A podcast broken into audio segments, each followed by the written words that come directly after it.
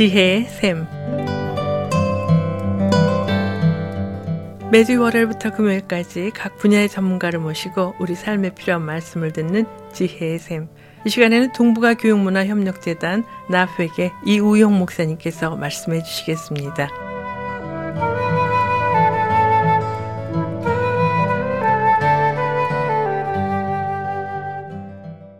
안녕하세요. 이우영 목사입니다. 이 시간에는 종교 간 평화라는 제목으로 말씀을 나누고자 합니다. 얼마 전 종교 간 평화를 주장하는 내용이 한국의 한 신문에 실렸습니다. 이 기사에는 이런 내용이 실렸습니다. 종교는 신앙의 진리를 추구한다.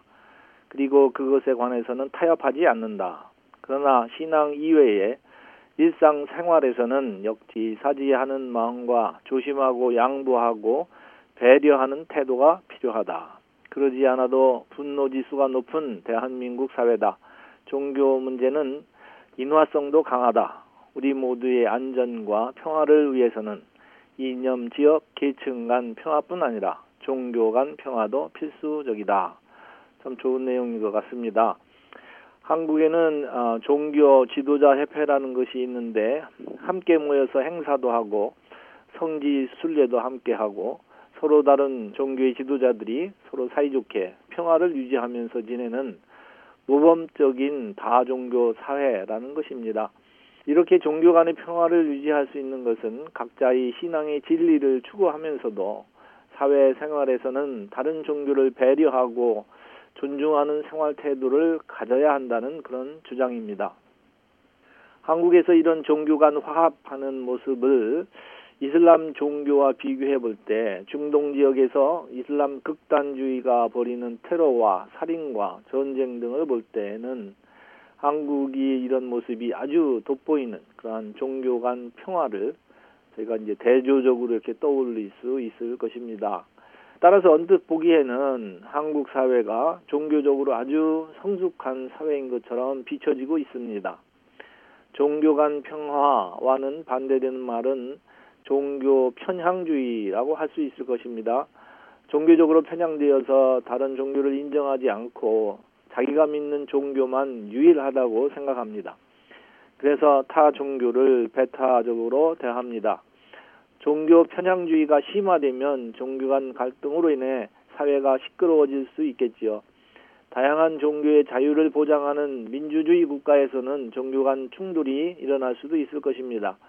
한 나라에서 같은 사회에서 다양한 종교가 서로 평화롭게 공존할 것인가 아니면 서로 경쟁하면서 갈등으로 갈 것인가 하는 문제죠. 사회적인 문제로만 보면 평화롭게 공존하는 것이 좋다고 누구나 말할 것입니다. 그것이 민주주의 국가에서는 법적으로 보장되는 일입니다. 종교 간의 평화, 평화 공존을 하기 위해서 이 신문이 제시한 두 가지를 제가 생각해 보고자 합니다. 첫째, 종교인이 자기가 믿는 진리와 종교인의 그 사회 생활은 분리할 수 있을까 하는 문제고요. 두 번째는 종교라는 이름으로 협회를 만들어서 서로 다른 종교 지도자들이 함께 행사를 해야 하는가? 그것이 종교 간 평화를 나타내는 것일까 하는 질문입니다. 먼저 신앙과 신앙 생활은 분리하여 생각할 수 있는가 하는 문제인데요. 예수 믿는 사람은 예수 믿는 사람으로서 생활해야 하는 것은 당연한 것입니다. 예수 믿는 사람이 다른 종교를 믿는 사람과 교제할 수 있을까 하는 질문이기도 하지요. 믿는 사람에게 있어서 교제라는 단어의 의미는 중요합니다. 그리스도와 그리스도와 교제하는가 마귀와 교제하는가 하는 것은 신앙생활에 있어서 아주 큰 차이지를 보여주죠. 크리스찬이 불신자와 대화할 수는 있지만 종교 안에서 교제는 할 수가 없습니다. 어떻게 예수 믿는 사람이 불쌍해 절을 할 수가 있겠습니까? 한 인간으로서 아니면 한 나라의 국민으로서 이웃으로서 서로 대화하고 지낼 수는 있으나 종교 안에서 서로 교제는 불가능한 일입니다. 고린도후서 6장 14절로 16절에 보면 너희는 믿지 않는 자와 멍해를 함께 매지 말라 의와 불법이 어찌 함께 하며 빛과 어둠이 어찌 사귀며 그리스도와 벨리알이 어찌 조화되며 믿는 자와 믿지 않는 자가 어찌 상관하며 하나님의 성전과 우상이 어찌 일치가 되리요 음, 이런 말씀이 있습니다. 그런 의미에서 종교 간 평화라는 큰 명분에도 불구하고 다른 어, 종교 지도자들이 함께 단체를 만들어서 활동하는 것은 바람직해 보이지는 않습니다. 그럼에도 불구하고 예수 믿는 신자들은 이 땅에서 살아가는 동안 그리스도를 위하여 살아야 하고 또 삶을 통하여 이 사회에서는 빛과 소금의 역할, 즉 복의 근원이 되는 그러한 사명도 이루어가야 합니다. 대통령으로서의 이명박과 기독교인으로서의 이명박을 어떻게 보아야 할까요? 이명박 대통령만큼 종교 편향 논란에 휘말린 대통령은 없을 것입니다. 소망교회 목사님을 청와대로 불러와서 예배를 드렸다느니 또 서울시장 시절에 기도하면서 서울시를 하나님께 봉헌해 하겠다는 기도 이야기가 알려지면서 논란을 일으켰죠. 물론 예수 믿는 사람들이 나선 것이 아니라 예수 안 믿는 사람들이 이러한 논란에 앞장섰겠지만 아무튼 이런 큰 논란이 있었습니다. 이명박 대통령이 사회의 지도자가 아니었다면 이런 논란은 아예 없었을 것이고 그런 기도는 그냥 개인의 신앙의 문제로 그쳤을 것입니다.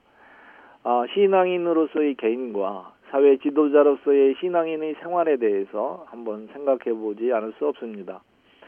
사회 지도자의 입장에서는 종교 간의 평화를 추구해야 하는 그런 입장일 수도 있지만 신앙인으로서의 사회의 복음의 빛을 비추어야 하는 그러한 또 소명도 있기 때문입니다.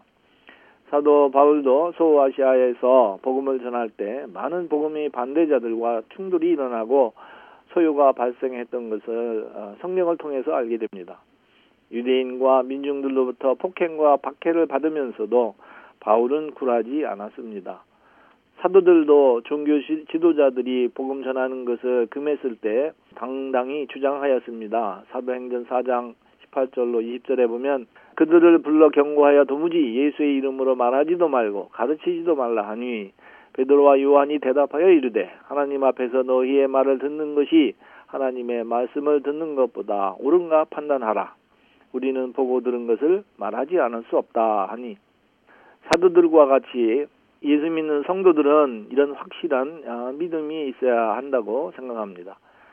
기독교의 복음이 진정한 평화를 우리 사회에 가져다 주고 복음만이 이러한 평화를 이루는 길이다 하는 믿음이지요.